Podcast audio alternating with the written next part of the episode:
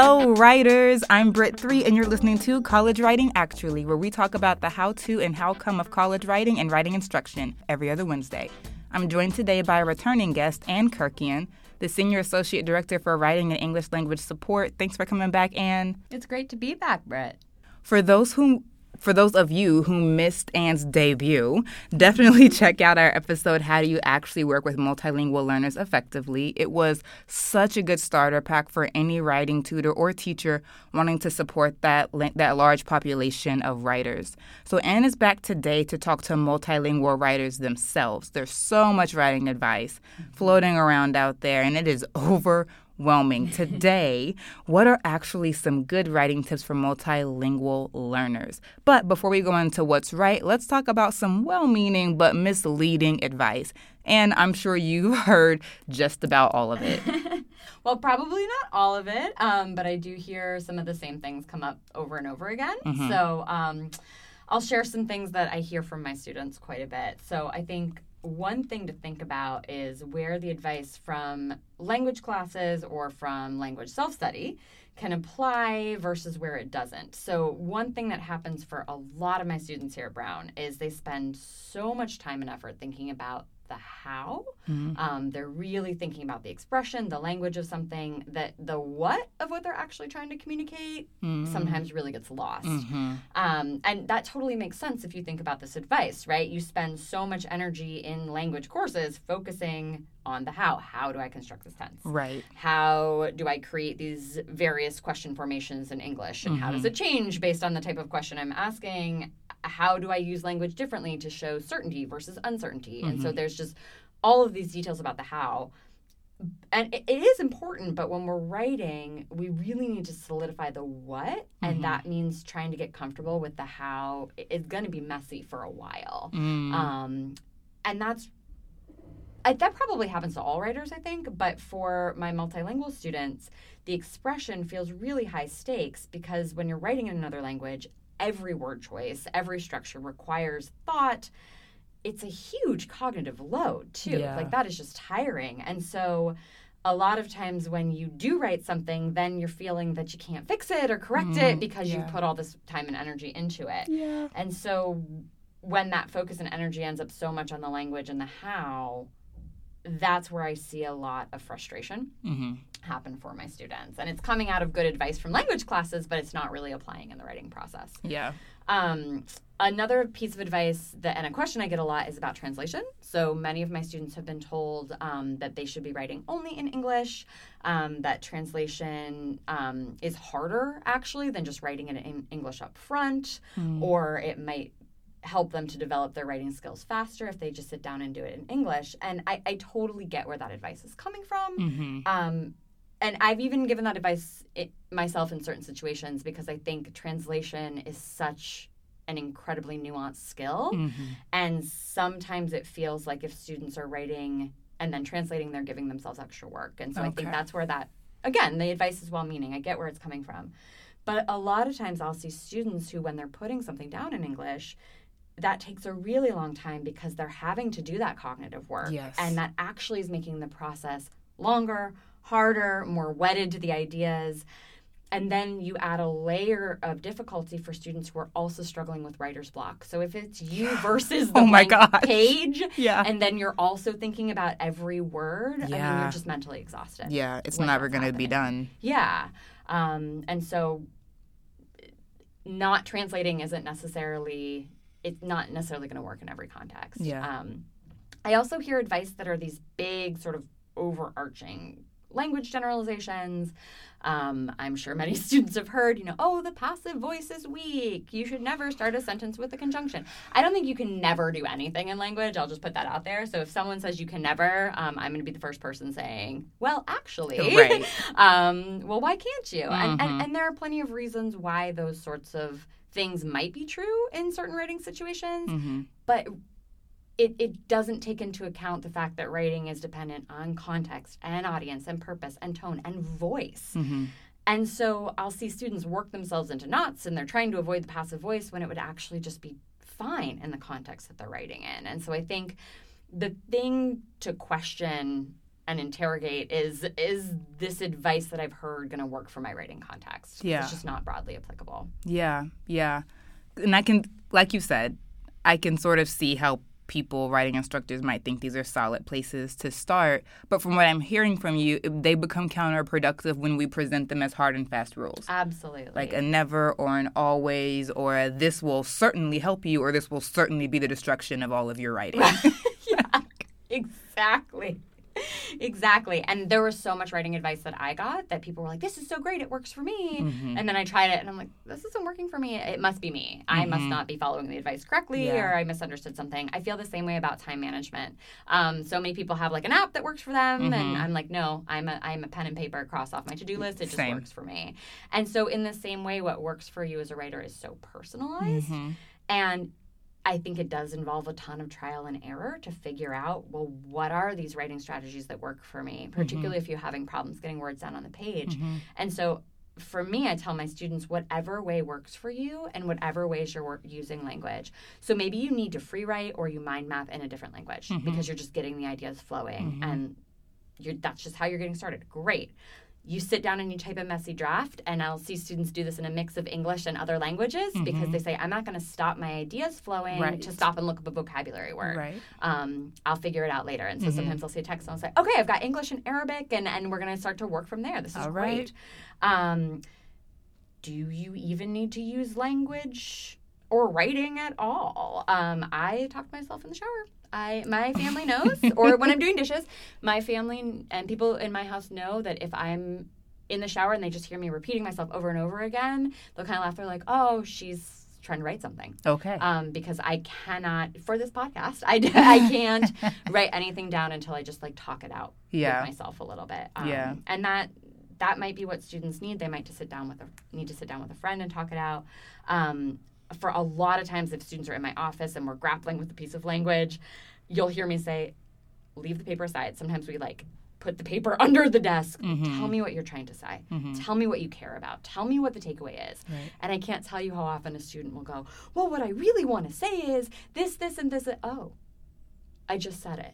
And so just kind of whatever works for them to Absolutely. get that out. And so what I would tell my students is however you're producing the language is valid. That is part of your process. Even if there isn't language on the page, you're still producing language. And that language is important, but it's not everything. right. I think the other really important thing to know is that language skills transfer. So, um, and research has shown this is particularly true in reading.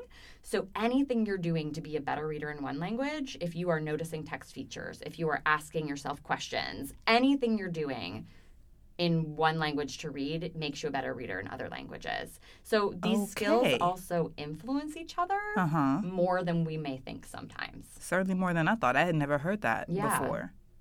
That's amazing. Absolutely. I think that I think that what you what you're saying makes me think of the cross between language and identity, but also before I get into that language and audience. And so Mm-hmm. because you're saying like sometimes you gotta leave the paper aside. Mm-hmm. And like absolutely like when you're getting ready for this podcast, this podcast is not meant to sound like an essay. Mm-hmm. It is meant to sound like a conversation. And so even though I give you some things I want to talk about and I present as a script because that makes it easier to to transcript later for accessibility purposes and all these sorts of things. That's just a sort of run of the show what we hope to talk about. But in filling that script in, because the audience and the format are more casual and more conversant, it totally makes sense that you wouldn't just sit down and be like, aha, Britt will say this and then I will say this. ha ha ha. And I have written a script. Like that's just not. Yeah. And so the the format and the audience is absolutely gonna influence how you create it, like the process of you even pulling your thoughts together Yeah. All the sense. The thing about language and identity, and it, that honestly comes up to me if you had said, the thing about writing is popsicles. I still would have been like identity. I love it. because I I've just read April Baker Bell's Linguistic Justice, and for those of you who caught that audiobook review a few episodes ago, you know what I'm talking about, where I'm going. So my research and my programs focus on Black language and identity, but I can certainly see how some of these same harms to self worth, belonging, value of intellectual contributions, all those things are under attack in other racial and ethnic populations of multilingual learners as well, which only doubles the pressure of like, am I doing this right? Am I saying this right? If I have to think in this other language, which is, which is being presented to me as dominant, Yes. then whatever I say in my first language or whatever other language I'm thinking in, if it comes out that way, it's wrong. And, the, Yes. and then, you know, you have all this other baggage that comes into play when we present it like that. Absolutely. And we think so much about language and writing as binary what's good what's right what's correct Right. um, i mean we talk about lang- we talk about grammar as rules Mm-hmm. and grammar really just follows patterns because n- grammar never applies 100% of the time in any context so even just the language that we use to talk about that if Yes. something's a rule then there's a right or a wrong Right. when really it's pa- about patterns and choices absolutely and i we just can't talk about english and the many different types of english and how those types of english are used or accepted or valued without considering the f- the just the the facts of the political and economic power that English has as a global colonial language. Mm. My Like, goodness. That context, um, we just have to think about that in terms of what our students' experience is in learning and, and using English. 100%. And that also really ties back to all the different ways that students are feeling about being in college. Mm-hmm. They may be experiencing imposter phenomenon. So this is when students are feeling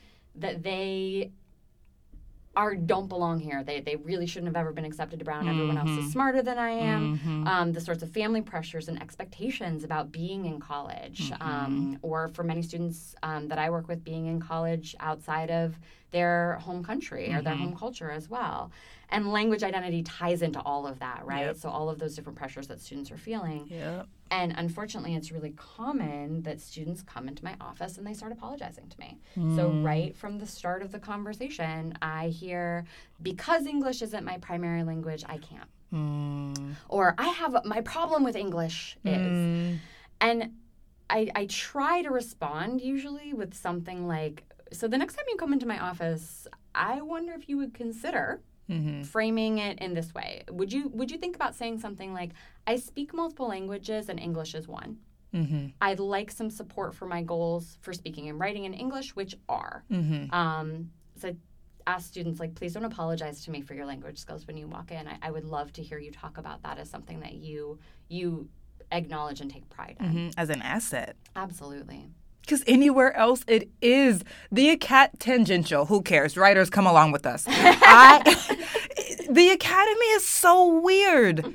It's like a huge sunken place that people actually aspire to. I don't get it sometimes. Like things work here and they don't translate smoothly. Like where are we that we're apologizing for being multilingual? Mm-hmm. But elsewhere you can get paid six figures for learning for knowing five languages. Like that makes you a huge asset. But here in the academy we're like well if you don't know english and let's not get it twisted like out like the academy is a microcosm for society. Absolutely yeah. you're going to be penalized for not speaking english well in other places it, also. But just like it just feels like we are in a sunken place the things that we make priorities in the way that we actually teach people to be ashamed of things that are actually assets.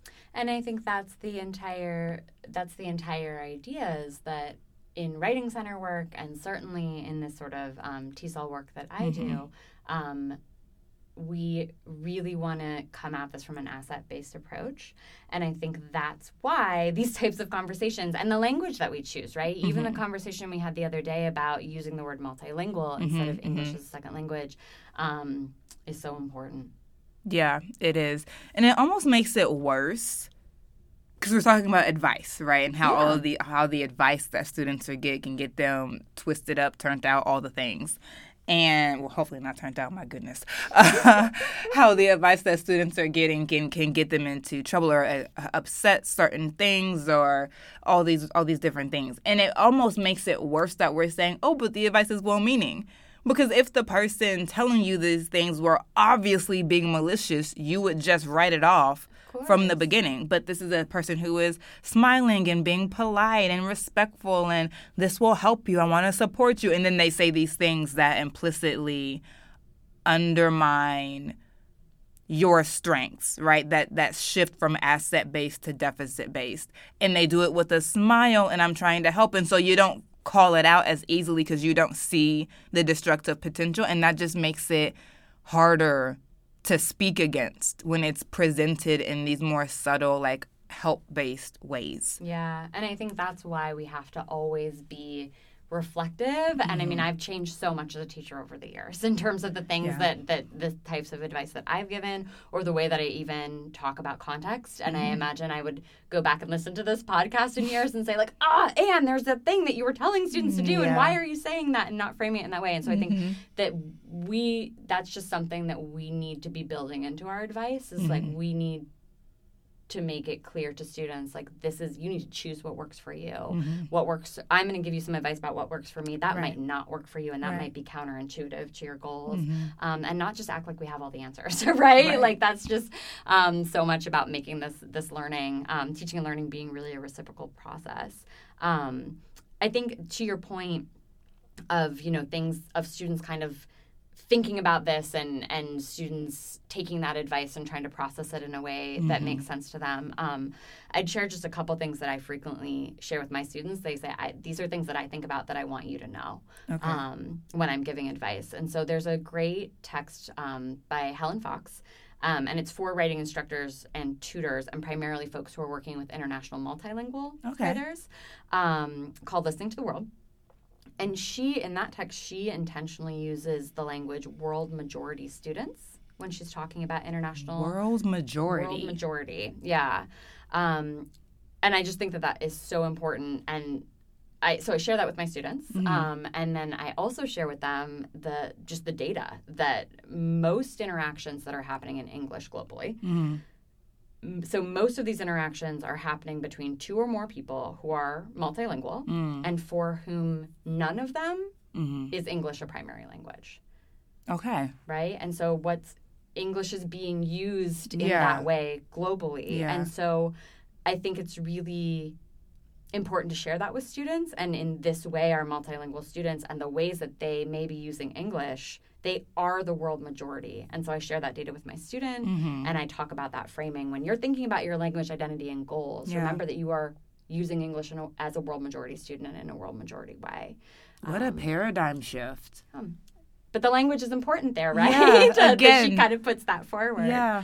Um, and we i talk a lot with my students and this is i think this is a tough conversation because again this is something that students take on as being so personalized mm. um, but normalizing why certain language things just happen when you move between languages mm-hmm. so i get I, this probably happens with for you in the writing center brett i get mm. lots of conversations about articles mm. in English.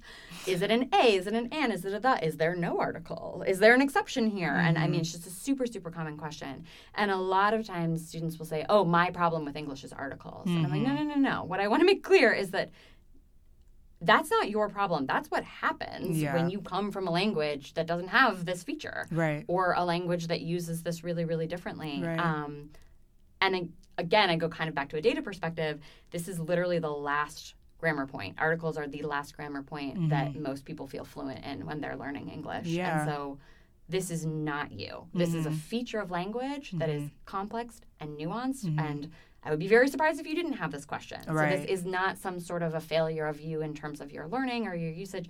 This is just the way that these languages are different. Mm-hmm. And when we're moving across languages, this is just what happens. Mm-hmm. Um, and another thing you'll, if you're walking by my office, you'll hear me say a lot is you know, everyone in the world has an accent. It's depending on where we are and who we're talking to. Right. Um, I don't have an accent when I'm speaking to my family. I do have an accent in a lot of other places in the world. Mm-hmm. Um, and that might be around the world or that might be just on my block around the corner. It just mm-hmm. sort of depends on my context. Right. And so And who's listening And who's you. listening. Yeah. What is what is what's my speech compared to their speech right. and, and and what is our relationship? And so I think that that context is so important. And I really want my students to have those things in mind when they're thinking about their language and writing goals mm-hmm. and to also ask them to recognize and value their own language skills and abilities as part of that. Mm-hmm. So again, it gets back to sort of that asset based yeah thinking. There's a um, another term that was coined by um, Yosso called cultural wealth.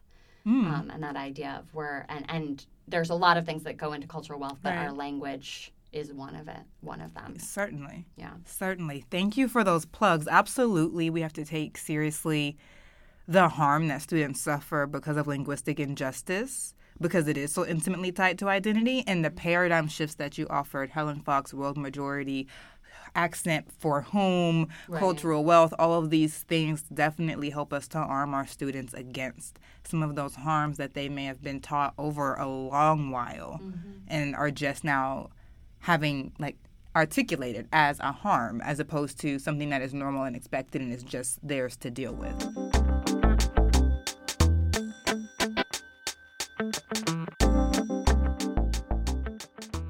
So, okay, Anne, give us some good news. What are actually some good writing tips for multilingual learners? Absolutely. So we talked a little bit already about some strategies for just getting words on the page. You know, just how to get started. However, you need to to um, to get moving and just kind of get anything on the page or talk it out or whatever you need to do, um, and focusing on that what before along with the how. Um, I get a lot of questions about vocabulary.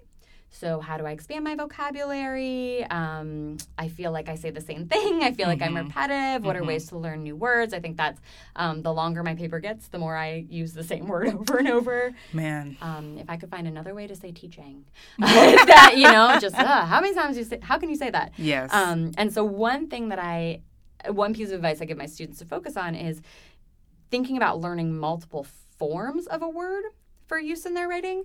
So, okay, so let's say I'm looking for um, another way to say tell, because I've said that too much in my paper, and I look up the word describe and say that's a new word for me. So, if Okay. it's, describe is a new vocabulary word for me.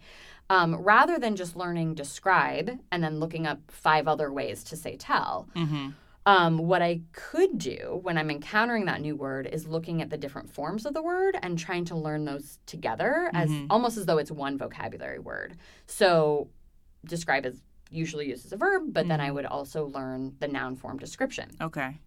And so, in some places in my writing, I might Mm-hmm. say I'm going to describe, and then later I could say give a description. And so I'm I'm using the same form of the word, but I'm building in variety. Mm, give it a little zhuzh. Yeah, and it's just it's just saying the same thing but in a different grammatical way. Mhm. Um, and then maybe they, I would say, okay, well, it can be a verb. It could be described or describing, but those can also sometimes be used as adjectives. So I could have something like a describing word, Oh. right? So an adjective is a describing word, Yes. right? Okay. And so, um, or then maybe I would learn the adjective form descriptive and say, oh, okay, so I just said I will describe, and Mm-hmm. then later I can say in the descriptive paragraph above. Yes. And so that's doing a couple different things. Um, I'm bringing in more variety. Mhm. I'm using the same word, but I'm just using different forms of the word. So Mm-hmm. I'm building in variety in that way. I'm also kind of getting like a, a four or five for one deal. I in love me a terms good of deal. Absolutely. grammar. Yes. grammar deal. Absolutely. If that's a thing. Um, and you also remember it better because Yeah. then you didn't just learn six different words to say tell and you did it once in your paper and then the next time you write you go well how do i use that because when you've used it in multiple wa- ways you're able to then really learn learn, it it. Yeah. Yeah. so that's one way to think about vocabulary Yes. learn all the forms Learn all the forms. Um, once students have a draft, so I just said, you know, the how is going to be messy for a while. Um, and so then the question's like, okay, Anne, I listened to your advice. It's messy. Like, now what do I do? Right. Um, so once students have a draft, um, I, I really recommend interacting less with the text every time you work through it, but going through it more times. Um, and so what I have found for me, maybe some people can do this, but it is impossible for me to read everything at once and read for all of the things. Um, what I end up what I end up having is a really good first couple of paragraphs Mm-hmm. because I've read it and corrected, and then I either like don't get to the end, or you can just tell which parts I've read the most because. Yeah. Um, and then someone's like, "Your conclusion fell apart." I'm like, "Well, I didn't I have fell enough time apart. there." yeah, I fell apart. Yeah, exactly. Um, exactly. So, um, reading, kind of making a deal with yourself of like, I'm going to read just for this, but I'm going to read multiple times. I'm going to interact with my own text multiple times for different things. Um, it can really help with understanding things like flow or Mm-hmm. if you're doing particular revision or editing. So, for example, you might say, I'm going to read my paper right now just for structure. Yeah. I'm going through and I'm just going to look at the transitions between paragraphs. That's it. I'm not going to read for anything else. Um, you even set a timer if you have to. Of like, I'm giving myself four minutes, three minutes to do this. Um, or you say, I'm going to sit down and I'm going to read my paper for tense. That's what I'm reading for because I feel good about my content, and now Yeah. I'm checking for this for this language. Yeah. Um, I'm doing sort of the one, I'm going in depth and I'm able to sort of see my own language patterns more clearly because I'm really only reading for one thing. And the content usually wins over the language. So I start to read and I say, I'm going to, I'm going to revise. And then I'm like, oh, but I want to change that. No, that's Right. not what I was supposed to be doing. Um, so it helps me stay focused. And it also helps me using tools at that point, which is another tip of just kind of use your tools, use whatever tools work for you, try out different tools. Um, so, for example, I, I use Google, so I'll do Control F and I'll say, Yes. I know that I repeated a bunch, so I'm just going to read for word choice there. Yeah. And maybe I could use a synonym or maybe I could just take it out. Yeah. I don't need it. Um, oh, I'm going to do a read through. I'm going to pretend I'm a different reader and I'm going to do read through this time where I just ask myself questions using the comment feature. And then I'm going to walk away. Yeah. And then I'm going to come back and say, okay, now that I'm me again, Yes. uh, how do I answer these questions? Does this make sense? Um, so it takes time. And I think it's uncomfortable at first to not just really spend like deep, deep time in the text, Mm-hmm. but you're reading so intentionally Mm-hmm. that usually students feel that they've had the chance to focus on both the structure, the content, and the grammar because they've read intentionally for different things. It can actually be faster too because you're kind of going through the text quickly Oh. and you're saying, oh. oh, I need to focus on this. Or maybe I didn't. Maybe that's fine. Now I'll move on to the next thing. Yeah, that is true. Because if I'm only if I'm giving myself five minutes to read for X, five minutes for Y, five minutes for A, B, whatever, that's a 15 minute situation. But if I'm trying to read this paper for X, Y, and A, Yes. That will inevitably extend the amount of time because then, then I'm having to shift between these things in the moment. The con- I'll be for me, I will be more likely to be distracted by the content. Exactly. And so, yeah, no, I, that I didn't. I hadn't thought about it that way, but certainly just reading it more times with in quicker sets can help you to get through it with greater intention and quicker as far as time. Yeah. And you know you focused on everything, right? You've given yourself time to Yes. focus on all of those different pieces. And you've said, these are the language things I know that I want to look at. Um, so students usually feel like, oh, okay, I felt like I gave myself the time to do that. Yes. And it's actually the kind of the opposite of a reading strategy, which is to interact with the text multiple times, but in shorter for shorter purposes. Um, so you're kind of building on a reading strategy. Strategy. You're using a reading strategy you might use for someone else's text, and using that to to meet your own goals. Um, I'll say one more thing I tell my students. it sounds a little silly, and students are always like, "What are you talking about?" um, but read, but for if you if you're reading specifically for language, read your paper backwards.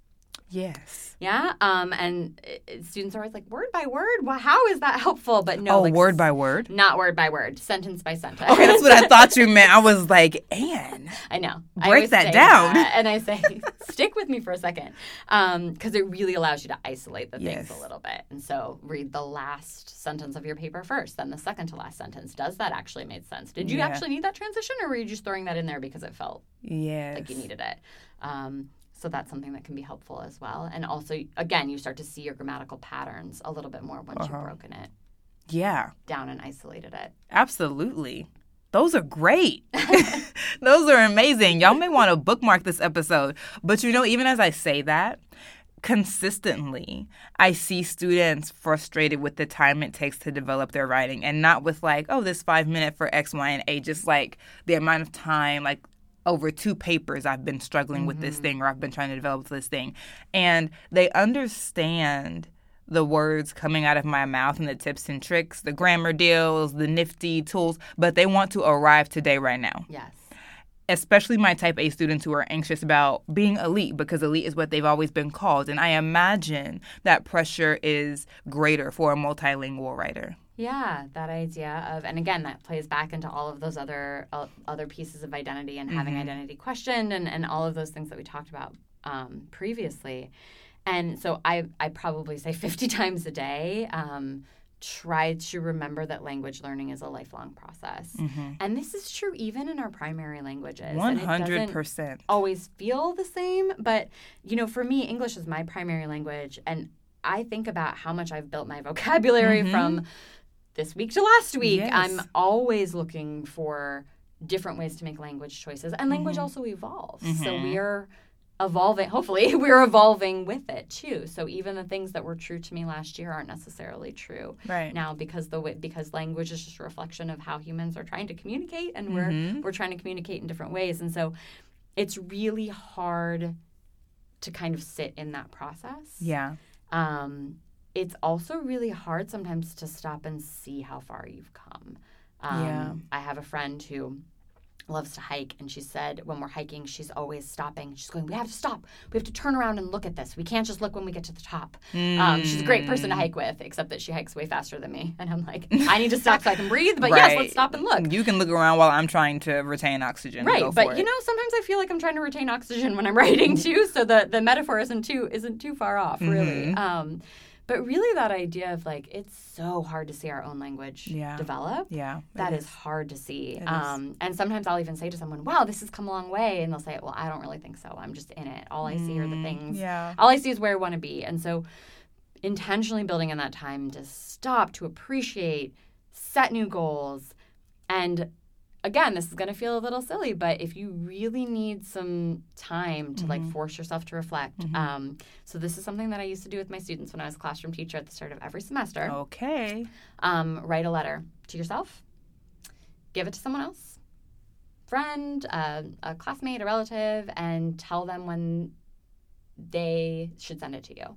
Maybe that's at the end of the semester. Mm. Maybe that's the end of the year. hmm Um, maybe even write yourself another one for the end of your college career. But even um, even just having that moment to sort of stop and look Mhm. back and say like, oh, this is what my goals were. Yeah. This is where I was. Yeah. This is how I use language in this letter, and maybe that's Mhm. that's changed from there. So like. Yeah. Get somebody else to help you with that. Um, Yes. Writing a letter to yourself. My students always kind of tease me for it, but I, I firmly believe that we need to kind of remind ourselves of the No, I'm a, progress I'm a we've fan of it. Yeah. I'm a fan of it. And what I also hear sort of implicit in that advice is pushing against the isolation of writing. yes. That it's an isolating process because sometimes, especially when we're doing like things that are more foreign to us or just require a greater level of critical attention, we need to be either alone or in some sort of concentrated place where we can hear our thoughts, whether we're in a room with other people or not. We're not necessarily engaging with them while we're doing the writing thing. And so there's an element of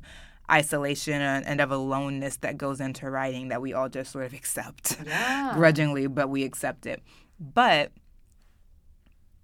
it's helpful to build into your writing practice community. Yes. That after the first draft, I know it's crappy, but I have um, a writing partner who they I get their first drafts and they get mine, and we just know what it is. Right. And we and I chose that person because I trust them Yes. already because they are kind to me because they do remind me of the growth because when I am struggling with something they tell me that in a way that they know that I can receive. Not Right. everybody can talk to you about your writing in a way that allows you to keep writing. Right. right. And it's important to surround yourself with people who do. yes. And so I think implicit in that advice of oh having someone give you that letter is have someone who you trust to give you that letter and who already knows that they're a part of your writing process in that way. Yes. And how can you be a part of theirs? Like how can you have a writing team, a squad, a village, whatever that y'all do this writing thing together and y'all have times that you know that you will come back together to either to write or to revise or to think or to